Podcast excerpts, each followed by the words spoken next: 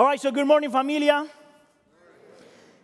We have been going through this set of teachings um, that we have called Upside Down Kingdom that are based on this section of scripture known as Sermon on the Mount that goes all the way from Matthew chapter 5 uh, all the way to Matthew chapter 7. And it's basically Jesus teaching us uh, how to live the Christian life in the midst of a world that has a different worldview. And what Jesus is going to teach us today, in this section of a scripture that we just read, is that our worldview is greatly affected or influenced by the things we treasure. Let me say that again. Our worldview is greatly affected or, uh, or influenced by the things we treasure. So, the way I'm going to deal with this text is under three subtitles. We're going to talk about two treasures Two masters, one solution.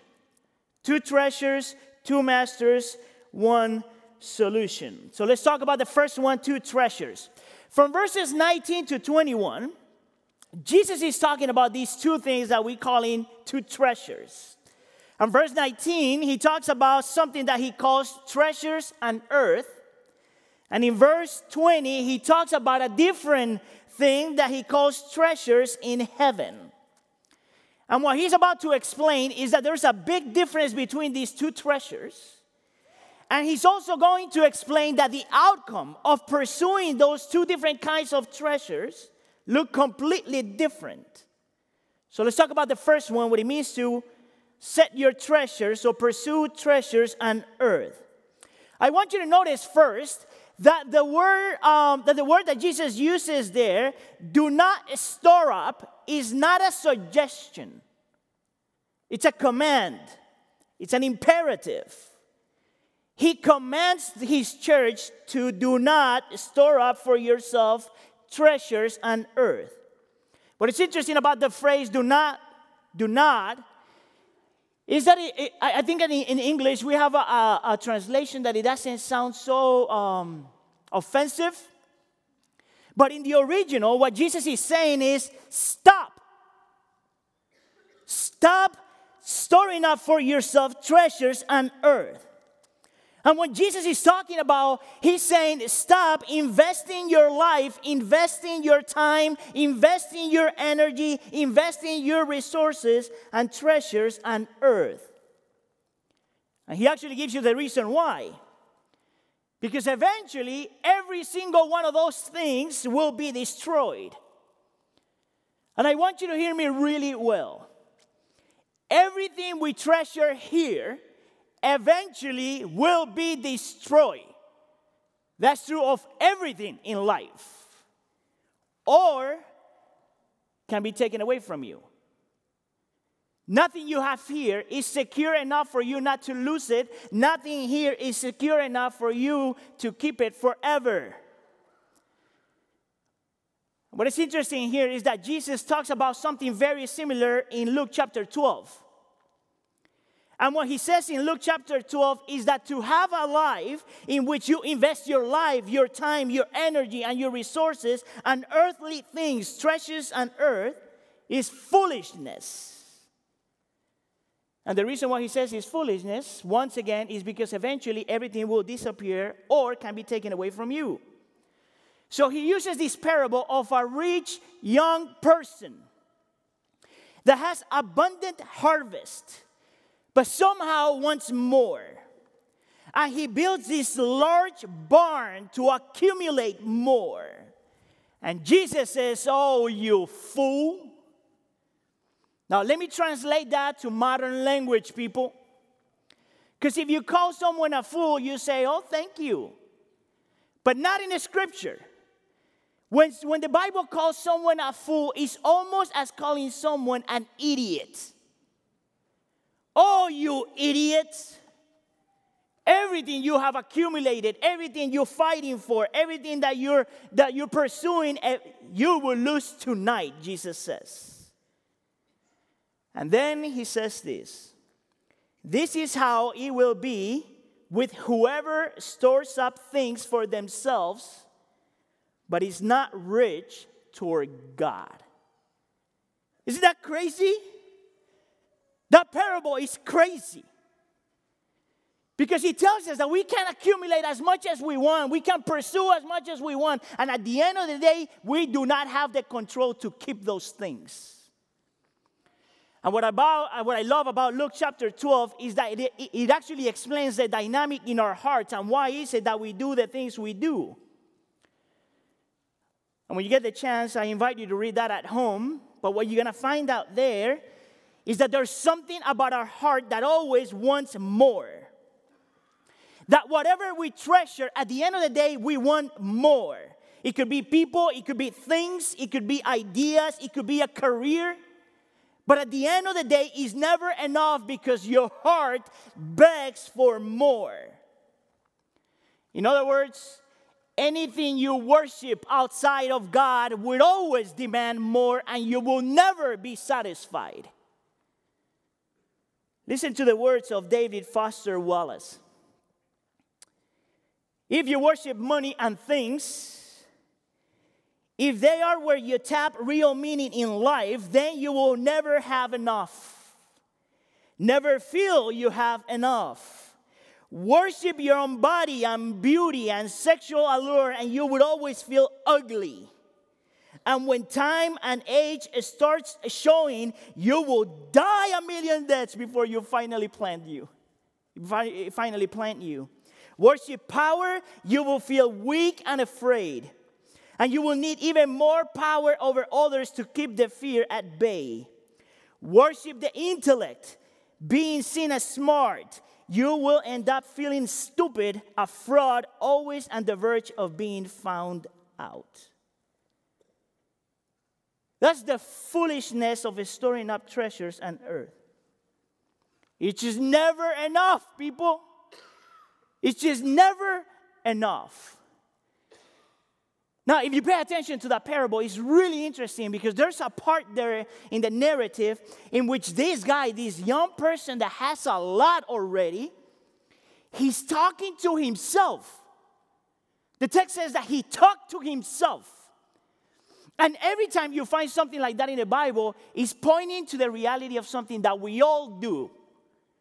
It's when you're trying to convince yourself of something is when you're arguing with yourself so you, you convince yourself of something. I don't know if you ever experienced this, but there's, there's, there are things that we do, there are things that we embrace, there are things that we pursue, and you know that it's enough, but something inside of you tells you, man, you could do better. You need more. There's got to be more. You must pursue more. Even though you know that nothing lasts forever, and even though you know that it's never enough. And we try so hard to convince ourselves of whatever. So let me give you an example, all right? Uh, and let's see if it applies to you. It applied to me, that's why I'm using it. I think that as a society, one of the things that we worship the most is health and our body. Now, if you're in great shape, I'm not talking to you. Yes, I am. And if you are not in great, shape, it doesn't matter because at the end of the day, I think that you struggle with the same thing. So we are part of this culture that is that are obsessed with our bodies, obsessed with health. That's why there are more gyms now than churches. That's why we love those healthy snacks. That's why, God forbid, you eat something after 6 p.m. That's why I think that God forbids that you eat a hamburger every now and then because that's from the devil. You know what's interesting? I don't find any text in the Bible that, that God is going to hold you accountable for the amount of junk food you, you, you ate. The irony, though, is that it doesn't matter how much you take care of yourself, people. Eventually, your body will start the process of destruction. So, if you are young here today, just wait. Wait until age 30, 32 to 35 your body will start to change. So, this was so true for me. I played soccer most of my life, and I was really good, people. Like, really good. Um, and for some reason, like around age, I stopped playing soccer. I think I got injured. I can't remember, but I stopped playing soccer. And I started to play soccer again at age 33, Jesus' age. I'm starting to think that Jesus went to heaven at age 33 for a reason. Let me go back over here. And the thing about those three years without me playing is that my mind played tricks with me, you know? Like my mind tells me that I could do this and I could run fast. And my mind tells me that I'm super fast and I could take anybody and I could jump really high. But my body says something completely different. My body, my mind says, You could do it, Hannibal. My body says, Dude, you are old. My mind says, You could take it, but my body says, Stop, please stop. And I think that we all do the same thing with different things. I think that we, we do the same thing with the things we buy. I think that we do the same thing with the house you bought, with the car you have, with the clothes you have, with anything you invest time and life and energy. We do the same thing. We think that we could keep those things forever. We think that no one can take that from you, and Jesus says that's foolishness. Stop wasting your life, your time, your energy, your resources in things that don't matter. I want you to hear me really well here. Jesus is not against you having or accomplishing things. Jesus is not against that. He is against things having you. That's the difference. You can have as many things as you want. You can pursue as many things as you want. But if those things you're pursuing have you, then you have an issue. Because you are collecting things and you treasure things that eventually will be destroyed and can be taken away from you in a blink of an eye. That didn't work.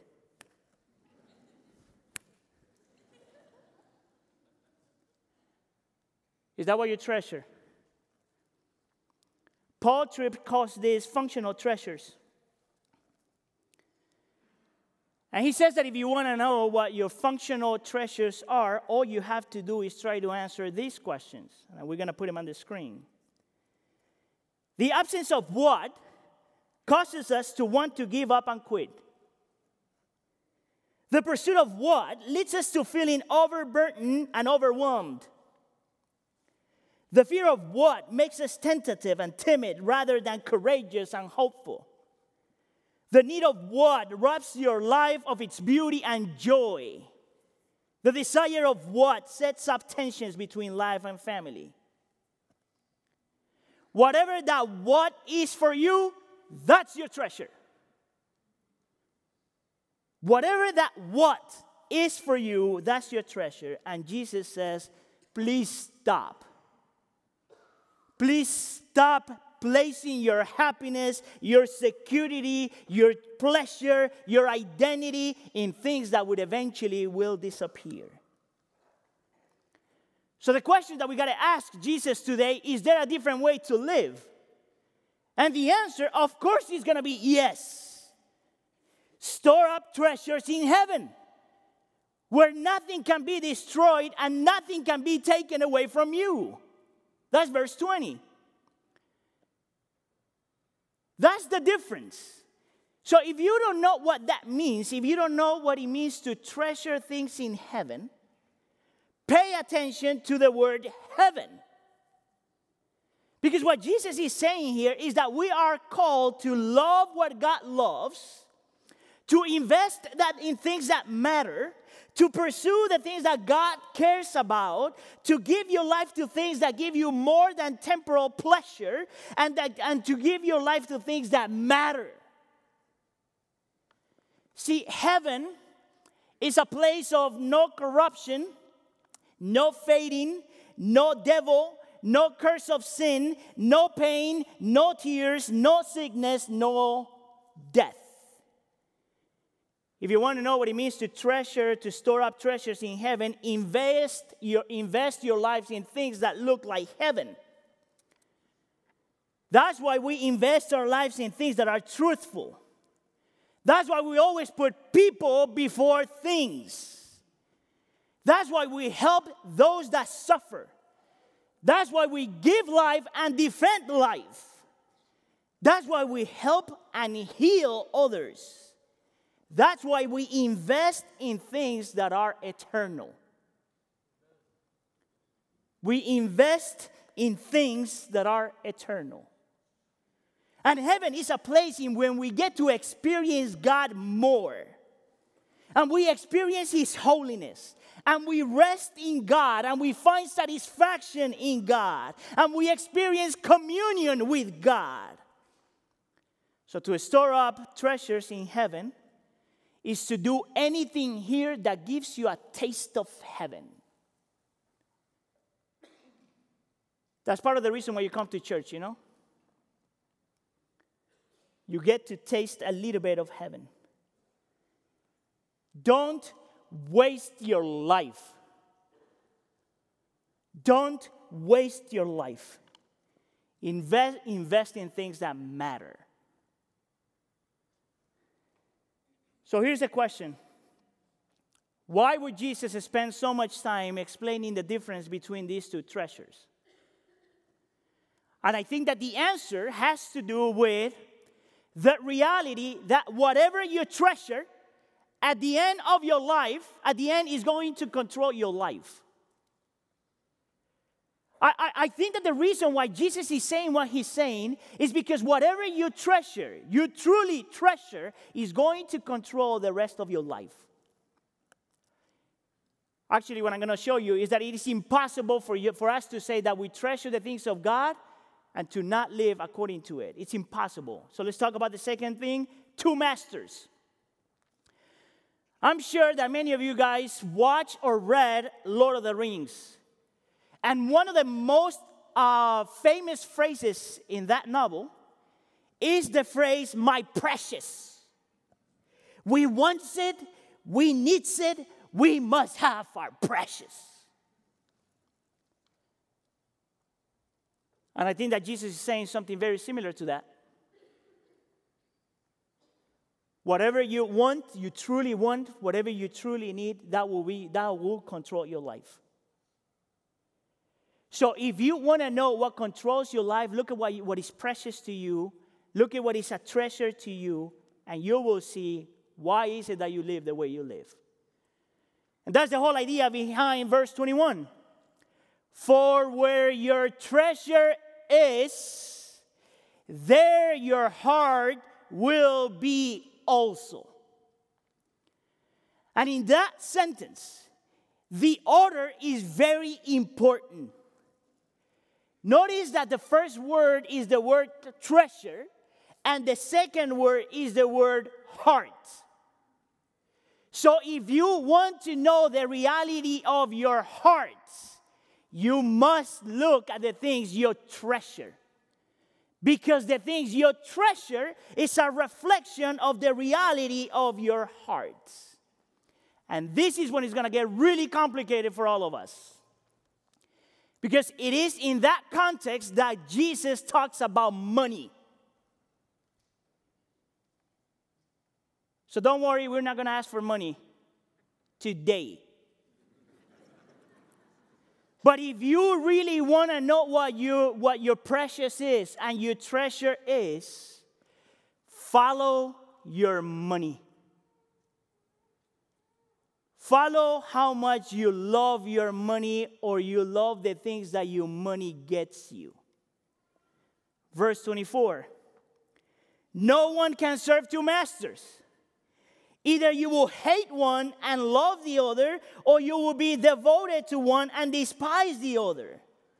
You cannot serve both God and money. And that verse is so interesting because Jesus uses the word serve there. And the word serve in the original is the word slave.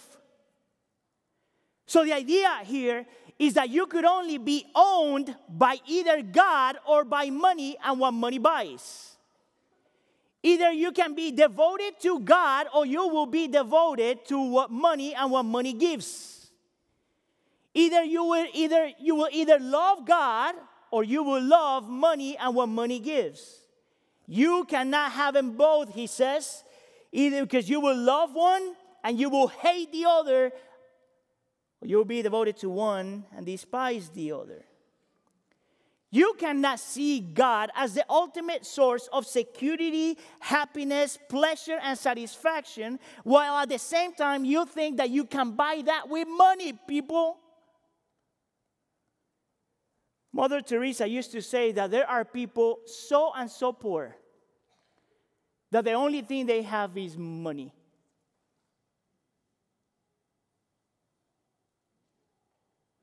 Don't you think that we're part of a generation that has placed a lot of trust in money and what money can buy? We trust a lot in money. Listen, just a quick thing. Pay attention to all those nights when you cannot fall asleep and ask the question why. And you will see that at least 50% of the time, this is money related. Somehow. If you want to know the reality of your heart, see what you do with your money and see how much you treasure your money. Actually, what Jesus is saying here is that we cannot claim to love God, be devoted to God, and serve God and be greedy at the same time. It's simply impossible. And let me use the principle again. Jesus is saying Jesus has no problems with you having money. Jesus has issues when money has you. The, mo- the problem is not that you have a lot of money or little money. The problem is that you put a lot of uh, your, your sense of living has to do with money. That's the problem. You know what I learned as a pastor, though? Uh, and I heard this from a different pastor before, but as a pastor, I have never, ever in my time as a minister heard anybody telling me that they struggle with greediness. Not once, people, in 15 years as a pastor, not once I've heard someone saying, you know what, I think I'm greedy. People confess all kinds of sins, but that one, never. I wonder why. Maybe, just maybe, maybe, just maybe, is because we are blind. We are blind to our own greediness. Is that a word? Yeah, because I wasn't sure. Maybe, just maybe, that's the reason why Jesus talked about money more than any other subject. Don't you find that crazy? Maybe, just maybe, Jesus spent so much time talking about something that is so dangerous to us. Because at the end of the day, he does, want, he does want us to admit and recognize that we struggle with the love of money. Actually, Jesus elsewhere says that the problem is not money, it's the love of money. And having money is not the problem, is that we trust way too much what money can give us. Maybe, just maybe, most of us here struggle with that. Now, because this doesn't come easy to us, um, how about if I give you an assessment, okay? And let's see if this is true. And I'm going to call this assessment the young rich ruler's test. And this is inspired by Matthew chapter 10, in which Jesus is having an interaction with this young fellow. It's amazing. That story is amazing because this is actually a really good guy, you know? He was a church guy. He came to Wheaton when we founded it. He memorized verses. He went to Awana. He had, he had all the stickers that Awana gives you. He got all that stuff. That's how he grew up. And Jesus starts by asking him, he asked Jesus, What should I do to inherit eternal life? Which was a good question. And Jesus starts with the, with the second part of the commandments. And he responds, he says, Have you killed anybody? And he says, No, I haven't killed anybody. Have you committed adultery? Nope, never committed adultery. Have you ever given false testimony? Nope, never false testimony. Have you ever dishonored your parents? Nope, never dishonor my parents. And if he was here today, we will nominate him as our next pastor. But then Jesus says, Go, sell everything you have, and give to the poor, and you will have treasure in heaven. Then come, follow me. And this is where I get the assessment from. Five questions. Is there anything I have worked for or bought that I'm not willing to let go? Is there anything you work for that you're not willing to let go? Is there anything I have worked for or bought that I'm not willing to share? Is there anything, or can I give without expecting anything in exchange? That's the thing with poor people. They could never repay you. Is there anything I have worked for or bought that is keeping me from following Jesus? That's a very important question. Are you generous? So let me give you a definition of generosity that I think is extremely important. Generosity is not even about giving a lot. If you're a millionaire, you could give a lot, a lot and never need anything.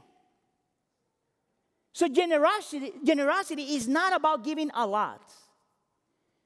Generosity is about giving and sharing until you have to sacrifice something. Generosity is about giving until you have to adjust your lifestyle to what God wants of you. That's generosity. You know, when people talk about this and, pre- and, preachers talk about this, I always, I always sense these things that people hate that the church talks about money. And that in itself is an indicative of something. But part of the reason why I think that many of us struggle with this topic is because we don't realize that God does not need your money. Actually, there's one thing that I've learned as a pastor is that the church doesn't need your money. God always provides somehow. But the reason why Jesus talks about money is because you need freedom. You need to be free from greediness. You need to be free enough to be able to invest your life and your resources and everything you have in things that matter. We do not adjust God to the lifestyle we want. We adjust our lifestyle to what God wants. That's the difference. So, if you want to know what your treasure is, what your precious is, where your heart is, follow your money. Question How do we keep ourselves from the love of money? How do we learn to treasure heaven more than anything else? Third point one solution. John Piper says that the only way we're going to get to do this is when you are mastered by one great thing. And he says that great thing is Jesus and what he accomplished for us. You know what's interesting? First Peter chapter 2 Peter calls Jesus precious. It is only when we find Jesus precious, it is only when we treasure Jesus above anything else, is that we find freedom. But in order to do that, you really need to treasure Jesus. And I'm going to help you with it, all right? Because I'm a sinner just like you are. And I want to share with you an exercise that I do all the time. Well, not all the time, but at least once a month, I think about something like this. Because I am also tempted to put treasures and things that eventually will go, eventually will go away and be destroyed. And this is what I do I spend time thinking about the names of God and the names of Christ. You have no idea how many times the New Testament talks about the name of Christ. And I think that there's a reason for that.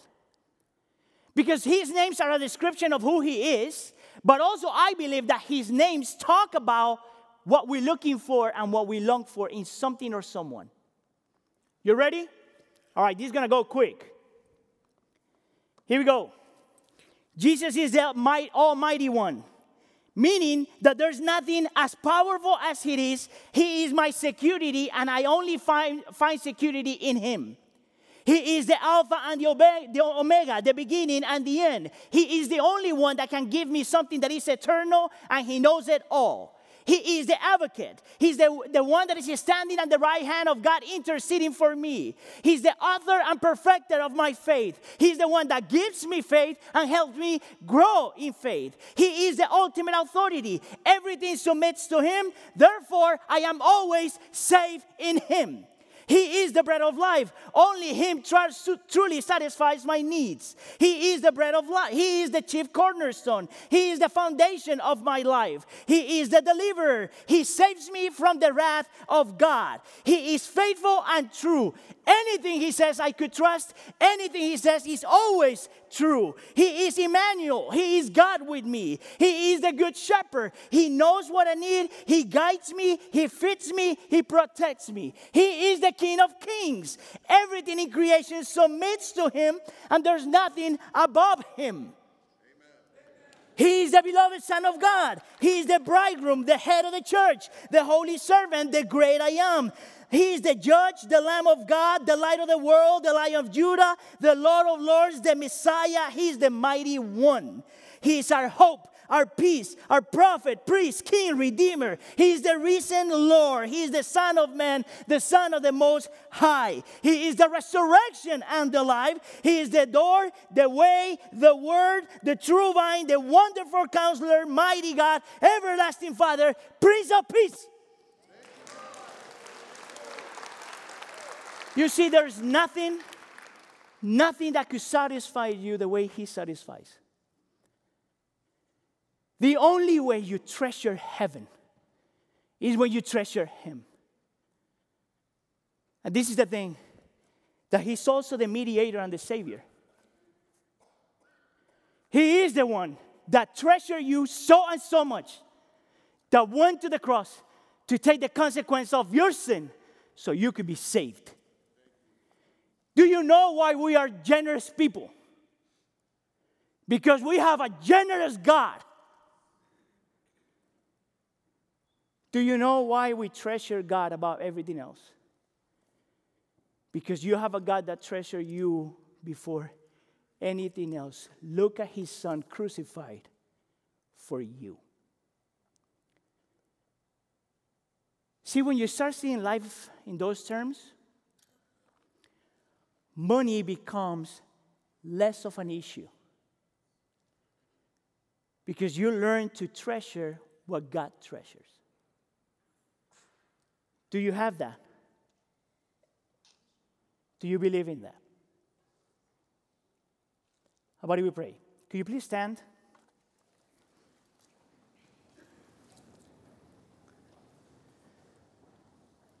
Lord Jesus, we come before you recognizing, Lord, that we are people that are always looking for treasures. It is part of what it means to be a fallen creature. But I pray, Lord, in the name of Jesus, that you elevate yourself so much in our minds, that the Holy Spirit elevates Jesus Christ in our minds so and so high, that we truly believe that all satisfaction could only be found in Him. Lord, that it is foolish to look for things that would eventually be destroyed or can be taken away from us. But, there is, but that, that there is one thing that could never be taken away from us, and it's our Savior and the security we have in Him. Lord, we pray for all these people in Georgia and Florida that are going through terrible things, Lord. I pray, Lord, for your protection. I pray, Lord, for your provision. I pray, Lord, that in the midst of all of this, Lord, they find you sufficient and secure. Please protect your church and use your church to bring relief to all of those that are being affected by Hurricane Michael. And I pray, Lord, that you make of us people that are willing to live and invest and use our resources and everything we are for things that matter. We pray for all of this in the name of Jesus. And the church says,